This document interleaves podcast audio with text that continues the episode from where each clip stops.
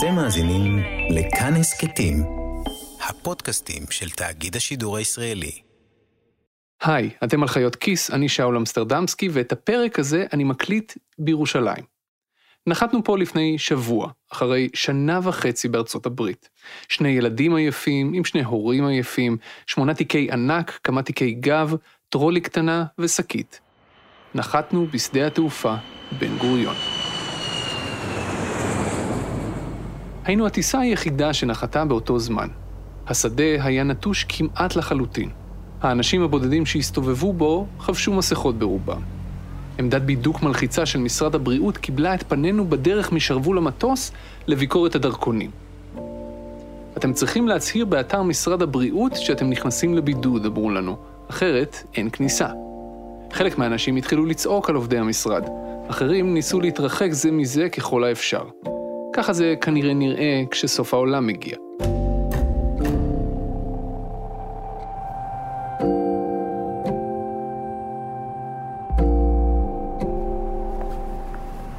אנחנו הולכים שמאלה. לפני שנה וחצי ארזנו את עצמנו, אחסנו את מעט רכושנו במחסן, נפרדנו מכולם וטסנו לאמריקה. זה, תקשיבו, זה הרחוב שלנו, קוראים לו אפלנד. מה אתם זוכרים מהיום הראשון שלנו? שקמנו בבוקר והיינו עייפים כי לא ישנו טוב בלילה והלכנו לאכול בייגה במסעדה שמסביב. אני התקבלתי שם לתוכנית בינלאומית של עיתונאים בהרווארד. שנה של הפסקה, חשיבה, למידה, קריאה, כתיבה, שתייה. לא מתלונן. זו הייתה שנה יוצאת דופן, ואני בר מזל גדול שזכיתי בה. לילדים היה קשה בהתחלה, בעיקר לבן הגדול שלנו, אבל לקראת סוף השנה הזו זה כבר היה הרבה יותר בסדר. ואז, לפני שהיינו מתוכננים לחזור, זוגתי התקבלה ללימודי תואר שני בהרווארד לתוכנית של שנה. בלי להתלבט הרבה, נשארנו לשנה נוספת. השנה השנייה הייתה שונה מאוד מהשנה הראשונה. בעצם רק אחרי שהתחלנו את השנה השנייה, ובעיקר אחרי שהתחילו להגיע ישראלים חדשים ופתאום הרגשנו פזמניקים, הבנו עד כמה השנה הראשונה הייתה בעצם שנת אפס. שנה של איפוס, של כוונון מחדש, של להבין מה החוקים ומי נגד מי, ואיך מדברים ואיך שולחים מייל, ומה הם בעצם אומרים, ואיך להיות מנומסים כל היום, ולעצור לאנשים במעבר חצייה, ולא לריב בכביש, ולהגיד לכל אחד, have a good one, לפני שנפרדים. אם השנה הראשונה הייתה שנת אפס, אז השנה השנייה הייתה בעצם השנה הראשונה. השנה הראשונה שבה רכבנו על האופניים לאורך כל החורף. השנה הראשונה שבה שחררנו את הילדים ללכת בחולצה קצרה לבית הספר, גם כשיש מינוס מעלות בחוץ, כי לא קר להם. השנה הראשונה שבה אתה נינוח יותר. עוד לא מרגיש בבית, אבל הכל מרגיש יותר מוכר. שלטי הדרכים, ההודעות מהבנק, הדרך לסופר. הילדים כבר החליפו את העברית באנגלית. לא לגמרי, לא כל הזמן, אבל הרבה. דנה has five, uh, cents. הבן הקטן שלנו כבר עבר כמעט לגמרי לדבר באנגלית, גם עם אחיו. הוא אפילו עבר להתרגז באנגלית ולספור באנגלית ולכתוב ולקרוא באנגלית.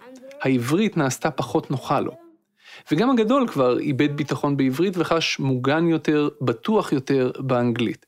זה באמת מדהים עד כמה דברים משתנים בשנה וחצי כשאתה ילד. בשבוע השני של פברואר טסתי לאריזונה לצלם כתבה לחדשות בכאן 11. סדרה שעשיתי עם צלם ישראלי שגר בניו ג'רזי על איך יהודים רבים בארצות הברית מתחמשים כתוצאה מהעלייה באנטישמיות. אני זוכר שבזמן שעליתי על הטיסה לפיניקס, כתבתי לחברים שלי בישראל בוואטסאפ שאני עולה על מטוס והוא בטח מלא בקורונה. זו הייתה מין בדיחה כזו.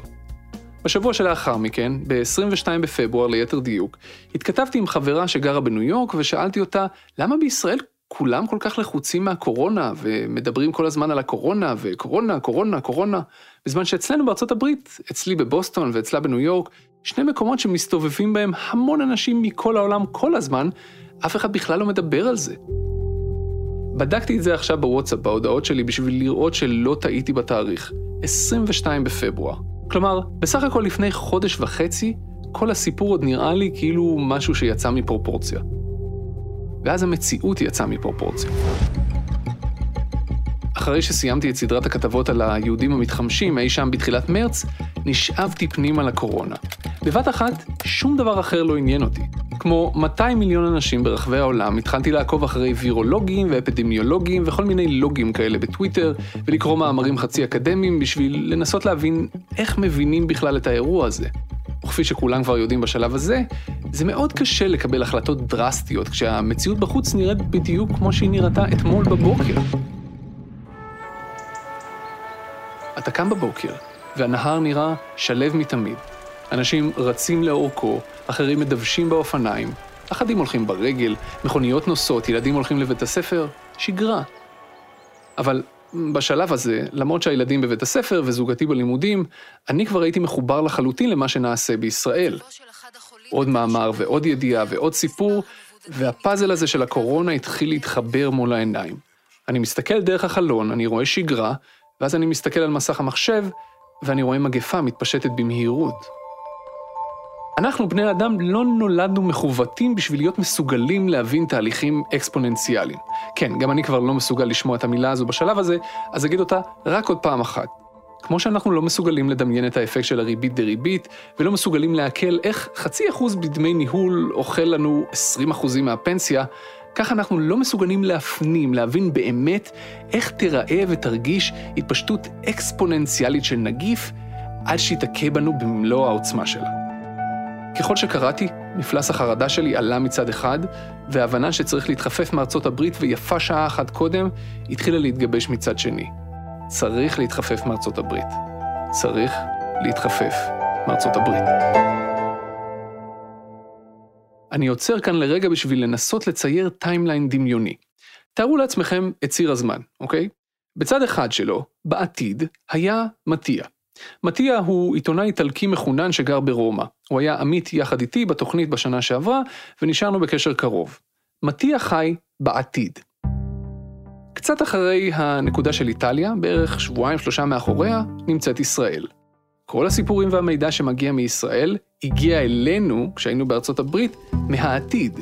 כי בקצה האחר של ה timeline הזה, אחרי ישראל, היינו אנחנו, בארצות הברית. אנחנו היינו בעבר. בקיצור, timeline עם שלוש נקודות, איטליה, ישראל, ארצות הברית. אז אנחנו תקועים לנו בעבר הרחוק, ובזמן הזה, מרומא, מתיה מספר לי סיפורי אימה על מה שקורה אצלם, בעתיד הרחוק. בארבעה במרץ איטליה סגרה את כל בתי הספר ומערכת החינוך שלה. חמישה ימים לאחר מכן, בתשעה במרץ, היא הטילה סגר מוחלט על כל המדינה. בתשעה במרץ. אתם קולטים כמה מזמן זה היה? בישראל בשלב הזה, המציאות כבר העבירה הילוך. אחרי ארבע שעות של דיונים במשרד ראש הממשלה התקבלה החלטה, כל הישראלים השבים מחו"ל ייכנסו לשבועיים בידוד כדי לבלום את התפרצות נגיף קורונה. אחרי שבועיים של התלבטות והחלטות נקודתיות, באותו יום שבו הוטל הסגר המוחלט באיטליה, ישראל סגרה את השמיים והחליטה שכל מי שחוזר מחו"ל, לא משנה מאיזו מדינה, ייכנס לשבועיים של בידוד. אתם זוכרים את ההחלטה הזו? אתם זוכרים עד כמה היא הייתה דרמטית, כמה היא פתחה מהדורות, זוכרים כמה התלבטו בה, כמה דיברו על זה שזה עוד עלול לפגוע ביחסים שלנו עם ארצות הברית וכל זה? חה. בארצות הברית, בתאריך הזה, בתשעה במרץ, הכל היה עדיין די רגיל. אני לא יודע אם לקרוא לזה הכחשה או הדחקה, אולי פשוט התעלמות.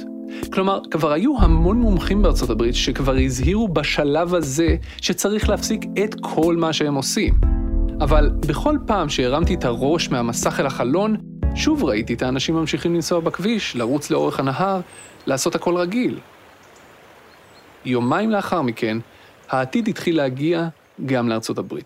My fellow Americans, Tonight, I want to speak with you about our nation's unprecedented response to the coronavirus outbreak. Today, the World Health Organization officially announced that this is a global pandemic. ב-11 במרץ, טראמפ נשא את הנאום שלו לאומה. פתאום, בבת אחת, זה נראה שהוא לוקח את זה ברצינות. בתחילת הנאום ההוא, הוא הודיע על צעד יוצא דופן, שהוא סוגר את השמיים לכניסת מבקרים מאירופה לארצות הברית. זה היה בשעה תשע בערב בשעון ארצות הברית. באותו לילה ניהלנו את השיחה הראשונה על האם אנחנו צריכים לחזור. באותו ערב החלטנו לדחות את ההחלטה. החלטנו לדון בזה מחדש כל כמה ימים בהתאם להתפתחויות. בשלב הזה היינו מאוד דרוכים. כל מה שמתיה סיפר לי מאיטליה עמד לקרות בישראל. תורי הפאניקה בסופר, שנייה לפני הסגר, והמחסור בנייר טואלט, ובהמשך בארצות הברית, פשוט ב delay של שבועיים או משהו כזה. פתאום העתיד הזה נראה בלתי נמנע. שבוע אחרי הנאום של טראמפ בטלוויזיה, עיריית קיימברידג', שזו העיירה שגרנו בה, הודיעה שבתי הספר נסגרים. בערך באותו הזמן גם הרווארד סגרה את שעריה. הכל עבר ללמידה מרחוק. ופתאום מצאנו את עצמנו כולנו בבית, שני הורים ושני ילדים. בימים הראשונים זה היה ממש בסדר, אבל עם כל יום נוסף שחלף, זה הרגיש פחות ופחות בסדר. לא להיות כולנו בבית, זה היה בסדר, אבל כל היתר, כל המסביב. פתאום כבר אי אפשר ללכת לסופר, פתאום כבר אי אפשר להשתמש בתחבורה הציבורית, פתאום באמזון נגמרים דברים והמשלוחים מגיעים לאט, ופתאום נורא קשה להזמין משלוח מהסופר. וככל שהדברים האלה קרו, התחושה הזו של השנה השנייה, התחושה של מרגישים כבר קצת יותר בבית, מרגישים כבר קצת יותר במקום מוכר, התחושה הזו התחלפה במועקה בלתי פוסקת של להיות תקוע בבית זר, במדינה זרה, באמצע מגפה עולמית. דיברנו על זה בינינו כל יומיים. זה לא היה פשוט, זה לא היה קל בכלל. במשך שבוע וחצי ישבנו בבית עם הילדים בבידוד מרצון. יצאנו החוצה בערך פעם ביום בשביל להתאוורר ושטפנו ידיים כמו משוגעים לאחר מכן. אבל אז, אחרי שבוע וחצי, הפור נפל. מה שהכריע את הכף בסופו של דבר היו שני דברים. הראשון קצת יותר טכני, פחדנו שיגמרו הטיסות. הגענו למסקנה שאם נישאר עד סוף שנת הלימודים האקדמית, אי שם בסוף מאי, ייתכן שבכלל לא יהיו טיסות לארץ באותה נקודת זמן. באותו יום שבו דנו בזה ברצינות, אלעל עדיין הפעילה את הקו לניו יורק, אבל זה כבר נראה רעוע, ובאמת היום היא כבר לא מפעילה אותו. נכנסנו לאתרים לחפש וראינו שטורקיש מפעילה טיסות אחרונות. הבנו שאם לא נזמין טיסה ב-26 בחודש, נמצא את עצמנו בסבירות גבוהה, תקועים. וגם בישראל, אגב, ככל שהמציאות התכנסה לתוך סגר מוחלט, היה חשש שאפילו אם נצליח לצאת מארצות הברית, לא בהכרח נצליח להיכנס לישראל. השיקול השני היה משהו שלא חשבנו עליו עד שפתאום חשבנו עליו, ואז כבר לא יכולנו לחשוב על שום דבר אחר. בשביל לקבל ויזת לימודים לארה"ב אתם צריכים שיהיה לכם ביטוח בריאות שיעמוד בכל מיני תנאים של כיסוי. כשהגענו לשם יכולנו לבחור בין כל מיני ביטוחי בריאות שהאוניברסיטה מציעה. כולם היו מאוד זולים בהשוואה לאלטרנטיבות אחרות בארצות הברית, אבל עדיין יקרים להחריד, משהו כמו מאות רבות של דולרים בכל חודש. מאות רבות של דולרים, לא בקטנה. בסופו של דבר, אחרי התלבטויות, החלטנו לקחת סיכון מחושב. עשינו ביטוח נסיעות דרך הקופה לשנה. זה חוקי לגמרי. ביטוח שמכסה כל אירוע חירום, עד גבול כספי מסוים, עם קאץ' אחד. אם תזדקקו להמשך טיפול, תצטרכו לחזור לישראל. ביטוח נסיעות, די הגיוני. החלטנו ללכת על זה כי הגענו למסקנה שכולנו בריאים לחלוטין, וסיכוי סביר שלא יקרה לנו כלום, ושהפער במחיר, הפער המאוד מאוד מאוד מאוד משמעותי במחיר, שווה את ההימור הזה. בשנה הראשונה זה עבד, יופי. גם בשנה השנייה, אבל אז באה מגפה.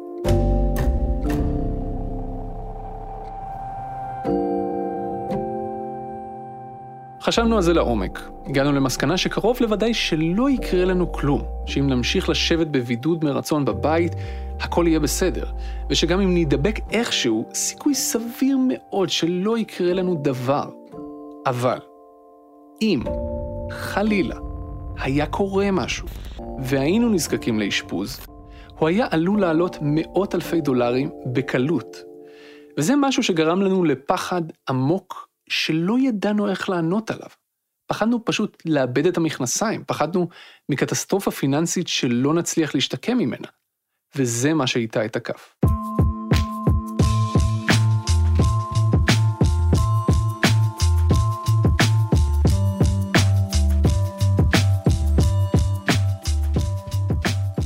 בכל מקרה, שעה תשע בבוקר, אנחנו צריכים להתפנות מהדירה בערך בתשע בערב, זה אומר שיש לנו 12 שעות לפרק את כל הרהיטים, להעיף מהדירה את הכל, אי אפשר להשאיר בה שום דבר למטה, לסגור דברים אחרונים להארץ. את מה ששמעתם עכשיו הקלטתי בבוקר 25 במרץ, כשעוד הייתי נאיבי וחשבתי שאצליח להקליט במהלך היום מדי פעם.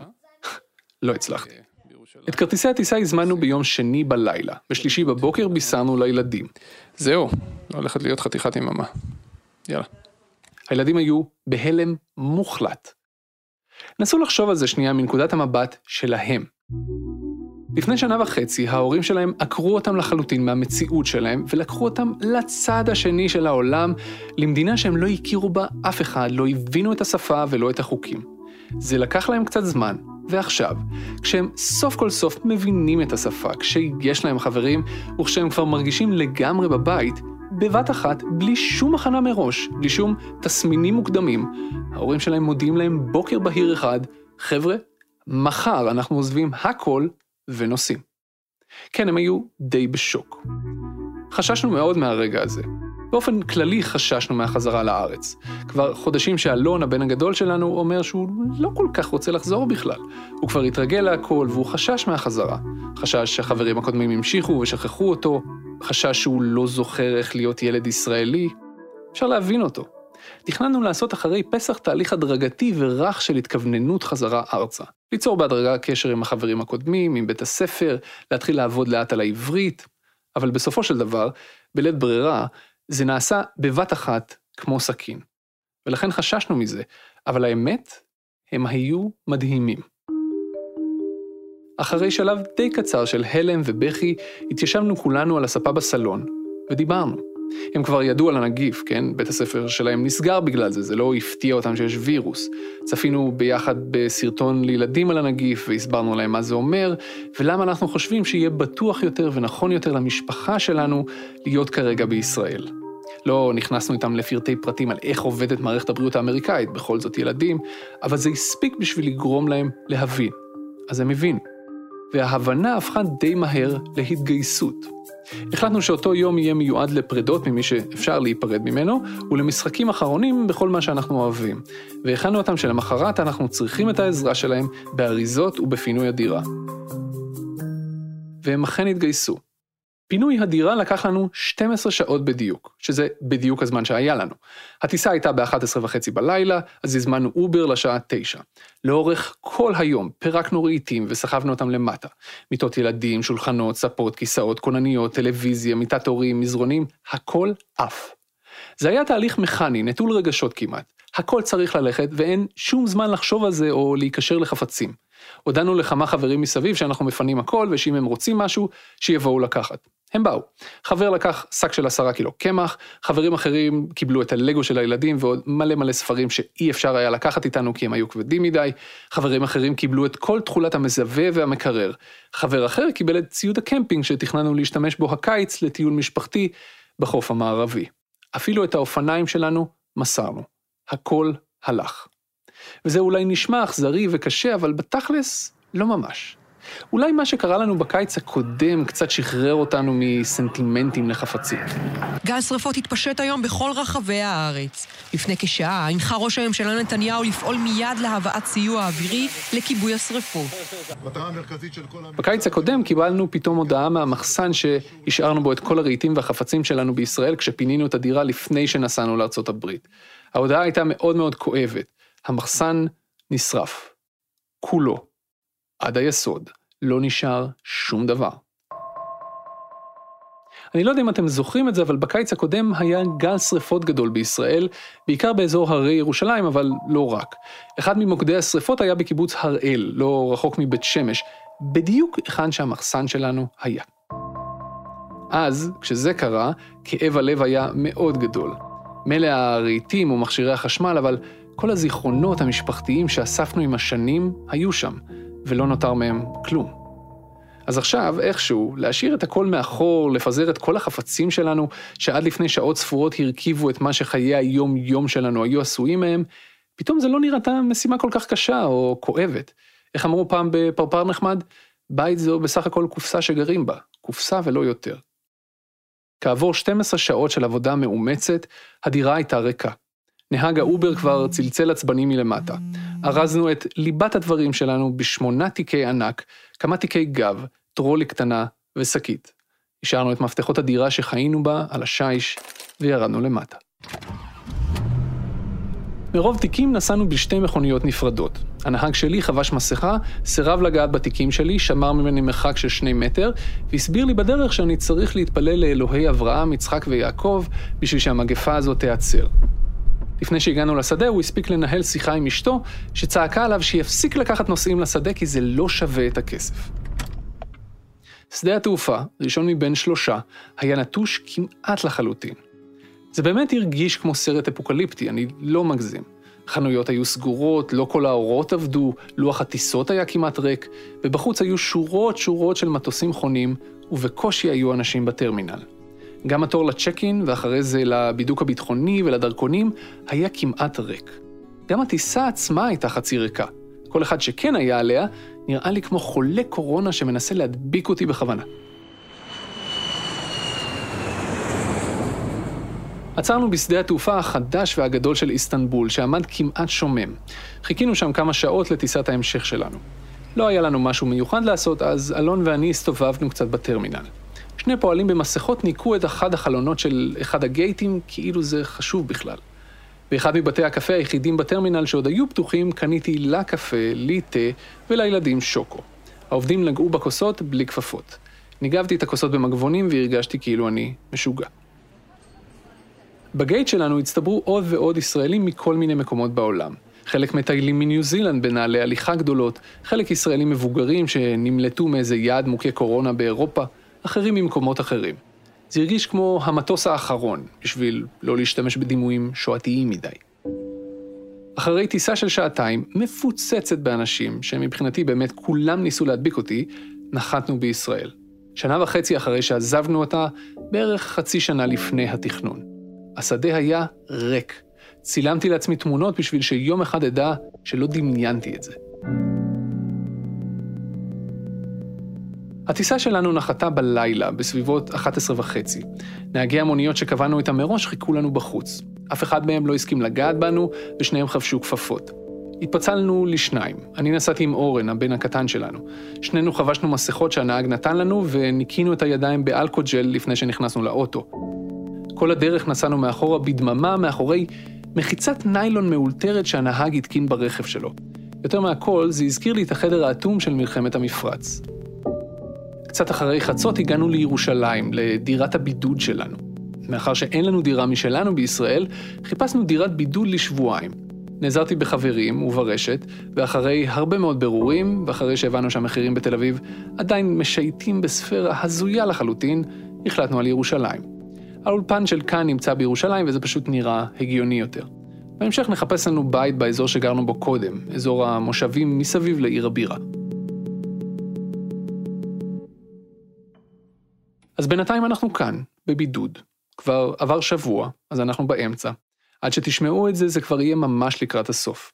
כל יום בקורונה הזאת נראה כל כך ארוך וכל כך דרמטי, בעיקר כשהעיסוק שלי הוא החדשות עצמן. אבל למרות שאני לא יכול להתנתק מהחדשות, ומבחינתי אגב זה ממש בסדר, מרגע שנחתנו והתמקמנו כאן, אנחנו מרגישים יותר טוב. זה קצת מוזר, כי בכל זאת בידוד, ואי אפשר לראות את המשפחה או החברים, או לצאת למטה לחלץ קצת עצמות או לנשום אוויר, ואפילו לא לזרוק את הזבל. אבל מרגע שנחתנו והתמקמנו כאן, רווח לנו. יש לנו כאן רשת תמיכה, הרבה יותר גדולה ממה שהערכנו וציפינו. חברים מביאים לנו אוכל ומציעים לעזור ותומכים מעבר לכל פרופורציה. המועקות שהיו לנו שם נעלמו. אם חלילה נזדקק לאשפוז, זה אולי יהיה מסובך לוגיסטית, אבל זה נכון בכל מקום.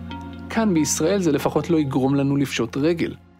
ומרגע שכל הטרדות האלה נעלמו, אז נשארה רק המגפה.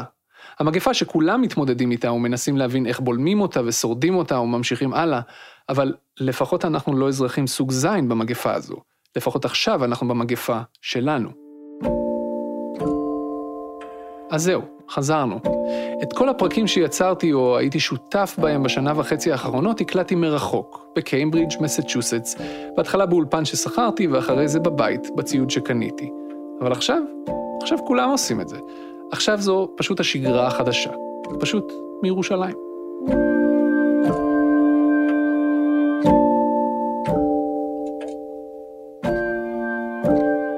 אתם האזנתם לחיות כיס, הפודקאסט הכלכלי של תאגיד השידור הישראלי. העורך והמפיק שלנו הוא רום אטיק, עורך הסאונד הוא אסף רפופורט. במערכת חיות כיס חברות גם צליל אברהם ודנה פרנק. קבוצת הפייסבוק שלנו מחכה לכם אם עוד לא הצטרפתם. ואם בא לכם להמליץ לחברים על פרקי הקורונה שלנו, חפשו בספוטיפיי חיות כיס בבידוד ושילחו את זה לכל החברות והחברים שלכם שעדיין לא מכירים את חיות כיס. אני שאול אמסטרדמסקי, תודה רבה שהאזנתם. thank you